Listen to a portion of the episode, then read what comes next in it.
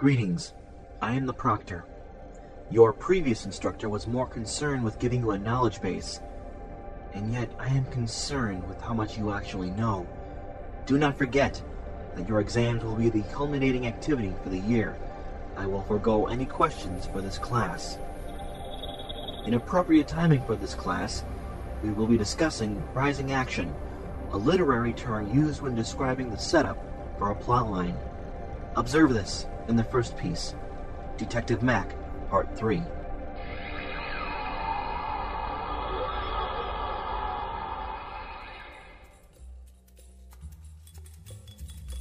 My name is Detective Mac. I'm a detective, and that's why I call myself that. Anyway, if you've just joined us, Sandy Valentine and I just arrived at her place where her brother George was staying until I can bring down Eddie the Toad. Eddie is the guy who's after George because he failed to do a job for him. George just fell down the stairs. Luckily, Michael the gardener broke his fall when he landed. Oh, and Michael is dead, but we saved the baby. George was just a kid, I'm guessing not more than 20 years old. I'm still curious about why he's got this gig because his family is rich. They might be something more going on. George, are you all right? Here, sit down. Thanks. Yeah, I think I'm okay. What did I trip on? The stairs. Again? I have some questions for you, George. First, who is your contact? His name is Bobby Romero. Word on the street that he was looking for a new delivery boy and I was interested in making some extra cash. I met him at a certain meeting place on 4th and Washington. He gave me certain instructions and gave me a package in an envelope. The envelope was for me, while the package was meant for delivery. How did you get the job? Um, when did you find out about Michael Bolton? I found out about the CDs a couple of weeks ago. I went on a couple of times with a feeling of disgust. And Then I just couldn't do it anymore. When was your last scheduled drop off? Last Saturday.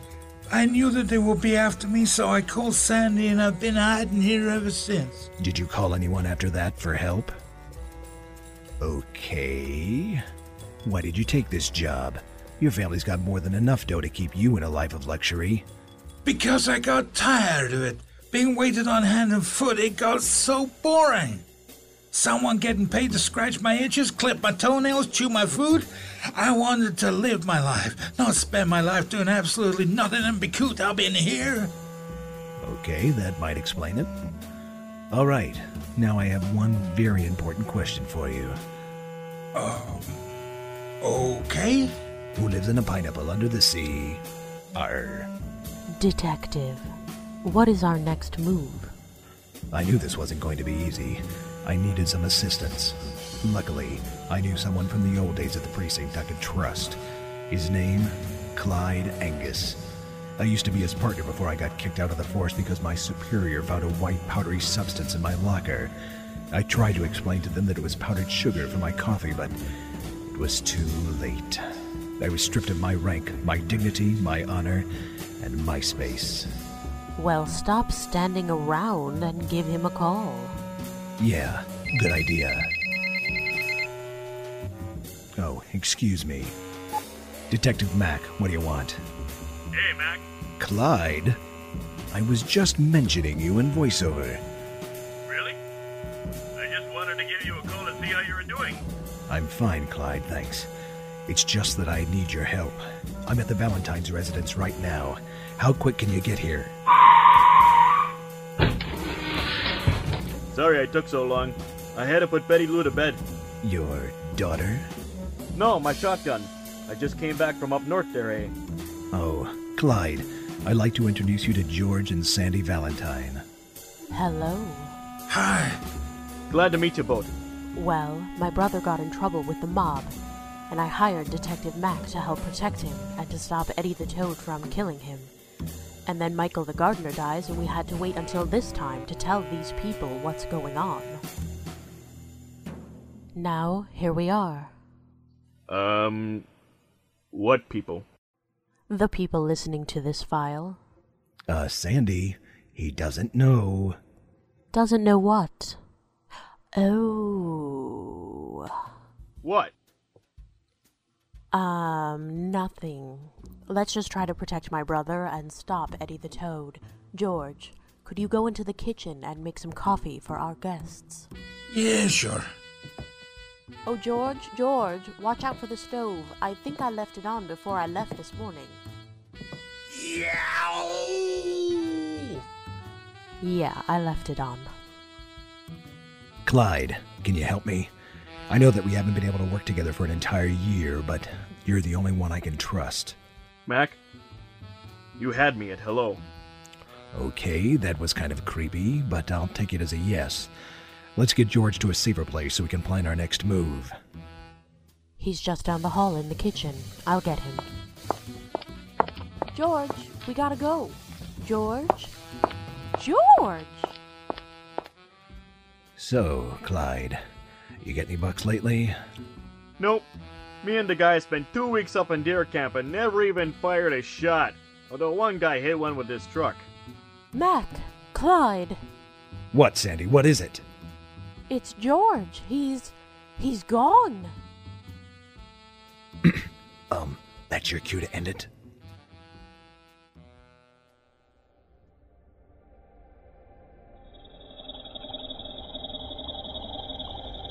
Commence free discussion. Vocal auditory sensors deactivated.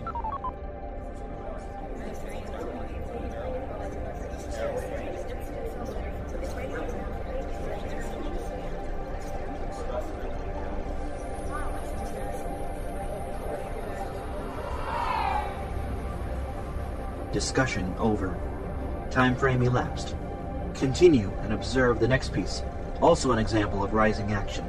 Roxy and the Trash Man, Part 3.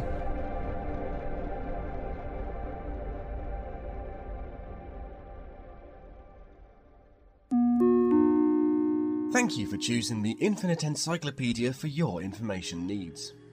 The grand city of Lona is, of course, of such a nature, size, and complexity that its true scope and shape is considered to be beyond the full comprehension of a single mortal mind. Many have tried to understand Lona as a complete single entity over the course of time, with the results ranging from the most horrible of deaths, such as that of Makita the None Too Wise, found petrified in the extremely large library of Crumhaven, or that of Elric the Idiot, who paused to contemplate the wholeness of Lona whilst crossing a busy street, to various shades of insanity, most of which polite people do not discuss, and to successful careers as mad prophets, as happened with the infamous Yakmak the Insensible, who began the widespread church of the infinitesimal Watt. Uh, please press the green button for more information. This paradigm, sometimes known as too much information, and sometimes as TLDR, for too long didn't rationalize, also applies, of course, to the infrastructure and understructure of Lona, especially in the area of waste management. In the beginning, Lona, following as it did the basic structural intent of cities and city states, made every attempt to follow standard systems and procedures. This very quickly proved to be a mistaken approach, a point emphasized by the great effluvium tragedy that left the city in sad shape, numerous parallel and intertwined realities in tatters, and three quarters of the city management staff in a decaying orbit around a distant star where they remain to this day, having begun an offshoot civilization widely considered to be the most officious ever to have existed, and almost totally incapable of making an actual decision. The surviving city managers, one and all driven insane by the catastrophe, embarked upon a new course of action. Once they had worked the urge to kill out of their systems and surrendered their weapons to those law enforcement who survived, they utilized their time of incarceration to develop a plan to handle these difficult issues through the use of heretofore difficult workers. If the problem was itself the epitome of madness, then they would put those who comfortably embraced madness to work on it. Thus were created entirely new and different kinds of workers' guilds, and very different workers, such as the sewer people, the road makers, the tunnel girls, the trashmen, and more.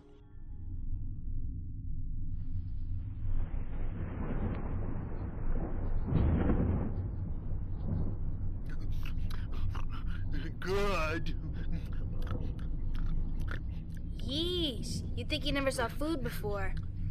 Yeah, well, not like this. Not like this. Yeah, like this place. Never saw anything this nutsy before. Looks kind of like one of everything. Hell, maybe one and a half of everything and two and a half of some stuff. Oh, one and a half and two and a half and three quarters of this and that, and a complete absence of that which I lack, of course, and so many mysterious items that I cannot fathom.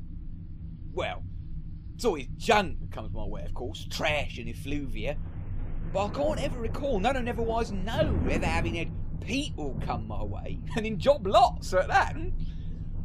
I always have a bit of a route around before I do my work, you see. Never do know when there might be something I want to keep. And here I find myself some people.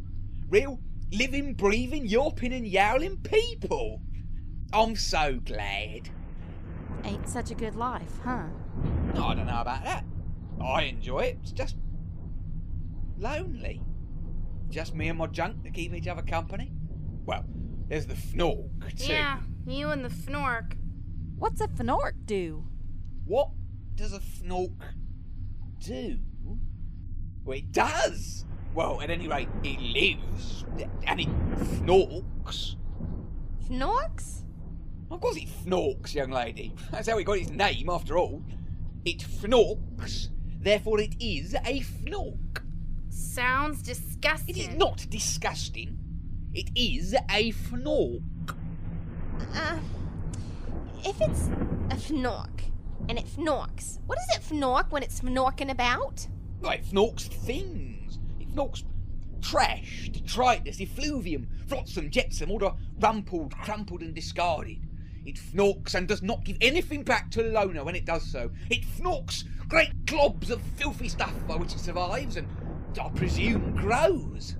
In short, the fnork is a thief. Okay.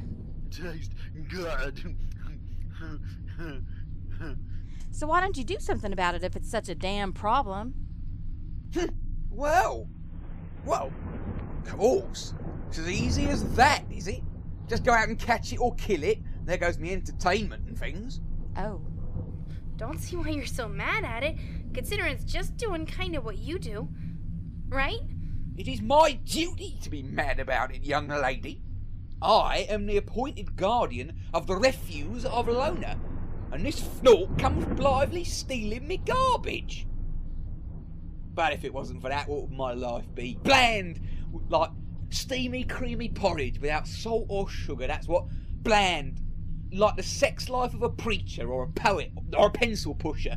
I'd have no excitement. My life would lack meaning. So why don't you just try talking to it? Talk to the fnork? Preposterous.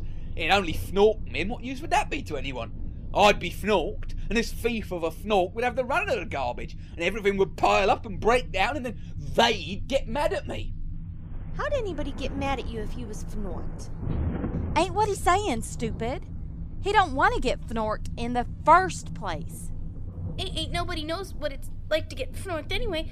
C- could be it ain't bad, like like dying or whatever. Yeah, anyway, how you gonna know whether Fnork's gonna Fnork you? You ain't even tried talking to it. Could be it only wants some love and attention or something. Ah, this is all academic talk. Sweep it under the carpet, put it out of sight. Your mother program taught you all the wrong things. I've got one that will not only teach you all the right things, but also the correct way of speaking. You talk like harlots and barflies, you know, all slurs and slips and dropped endings and beginnings and like that. Ain't the wrong way. Oh, yes, it is. Ain't. Is. Ain't gonna start arguing with you. You ain't even giving that poor Fnork a fighting chance. If you're so interested in the welfare of the thieving beast, why don't you go out and see it for yourself? Have a nice little chat, eh? Tea and crumpets. Uh, what? Okay. I'll go talk to that poor old Fnork, and then I'm gonna find my way out of this stupid place. And you can go to hell, you overgrown bag of worn up wind. Janie, maybe you oughtn't be nasty like that. Ain't no telling what he'll do. Ain't gonna do nothing. Old man's too damn scared. What's he gonna do? Slant my tail for me? Huh? Give me the stinky eye? I ain't afraid of no fancy talking trash man. No, no, no. I'll take you up on this, young lady. Find the fnork, make it friendly, bring it back here. then I'll help to get you back. How do you know we want to go back? Of course you do. It's only natural. We ain't too natural. Neither is the Fnook.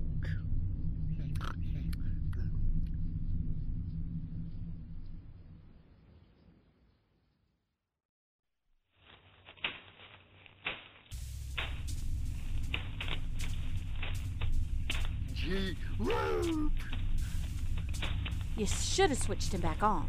Why? Well, he ain't much good right now, dumb like he is. Well, at least he doesn't make endless complaints. Ain't nutsy neither. Hey, is that it? No, no, no, that's a recycler, not a Fnook. I know the Fnook. Mean and round and black and a little bit striped, especially with its big bell snout, and it has these huge, huge, huge eyes that seem sad and about to cry. Little girl eyes, you might say. You sure you ain't seen people in a while? Of course, I'm sure. Never had any special need for them. Ah, not I hate people. Ah, no, nothing like that. Just so I can live without them. What about you with your life down in corridors and catacombs nobody's seen in perhaps hundreds of years? That's different. We got each other. Plus, they use Joey now and then. They? Who are they? Them. It's all terribly cryptic, you know, like a secret password or a spy story. Except there's not been a spy needed in years and years. Since Lona was, in fact. Since it was?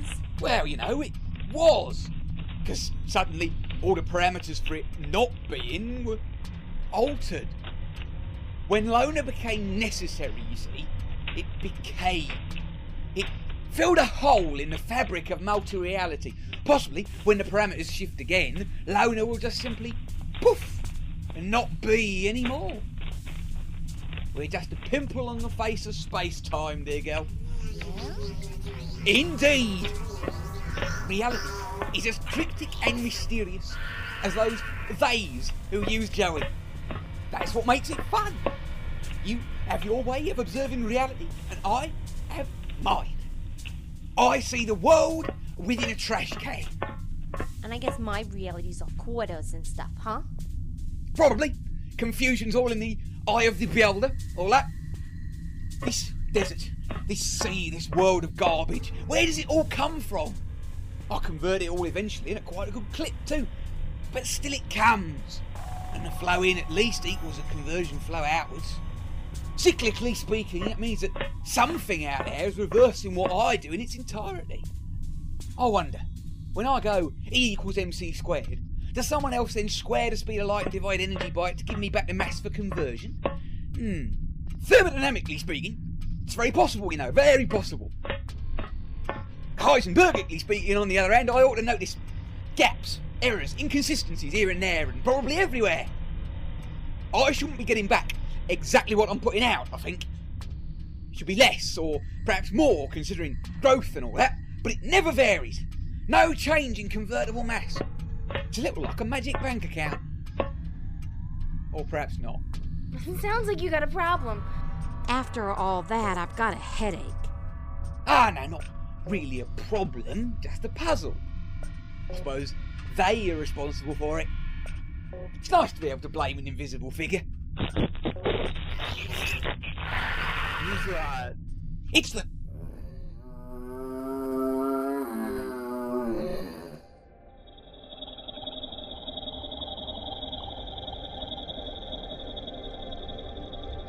Finally, next week is the culminating activity, so be prepared.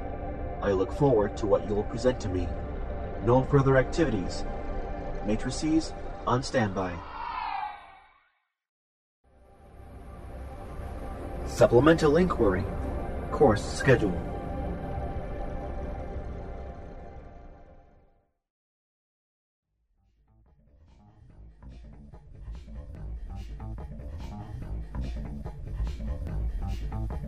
The students have finally reached the moment of truth. This class is of great importance, the final class of this year. Each of you has spent this past year studying humanity with proper logical thought, and soon I will assess your final presentations. The class, for once, is conducted by the students. and not the proctor, as each of them gets their moment to shine. Let us begin. Group 1. Students 1, 2, 3, and 4. Please present. The proctor grades the students, and the students prepare to move on. Make sure to be on time, as Seminar Issue 12 premieres on January 25th, 2008. Only at pendantaudio.com. Next week. On the next, The Kingery. Hey, Asa, um, can we talk? What's on your mind? Something happened, and I, I can't pretend it didn't. You know, just today, Jawbone was telling me this wild story about how you, of all people, laid him out with a punch. Well, uh, boss, the fact is, I did. Body Model Vivian, the newest addition to the Kingery SOL lineup. Oh my god. Oh my god. That's. That's me. That's my body. Someone took a shower here recently. After Roberts disappeared. Someone's been living here. Next time on The Kingery. Only at pendantaudio.com. He's got me. you won. All it took was little packets of heaven, opened by cheap women from hell. Oi, shut your pie hole. For the love of Jesus.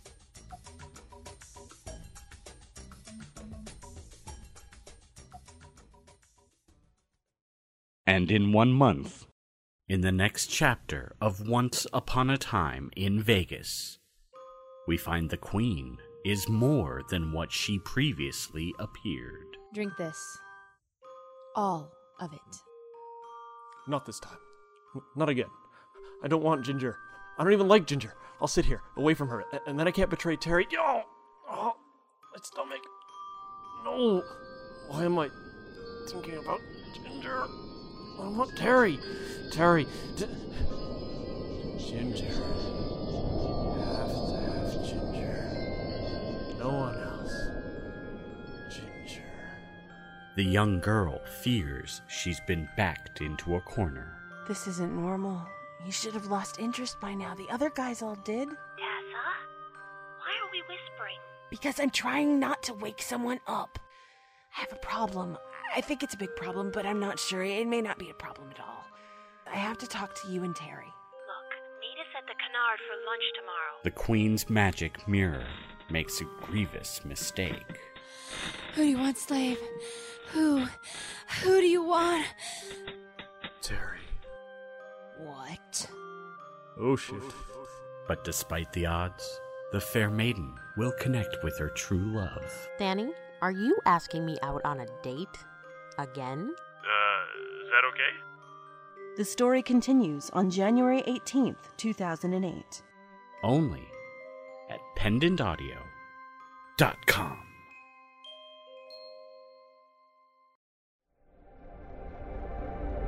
Supplemental inquiry. Cast of players and seminar. Featuring the voice talents of Mike Winters as the Proctor. In Detective Mac, Philip Weber as Detective Mac. Susan Bridges as Sandy. David Alexander McDonald as George. And Mike Winters as Clyde. Written by Mike Winters. In Roxy and the Trash Man, David Alt is the Infinite Encyclopedia. Era Pelodi is Janie. Paul Mannering is Joey. Catherine Pride as Linda. Cindy Kirkendall as Roxy. And Tim Kelby as the Trash Man. Written by Stephen E. McDonald. Directed by Catherine Pride. Edited by Jeffrey Bridges. Original music by David Alexander McDonald. Produced by Pendant Productions. This production is copyright 2007 Pendant Productions. Seminar co created by Catherine Pride and Jeffrey Bridges. Copyright 2007 Pendant Productions. For more information, visit pendantaudio.com. Thanks for listening.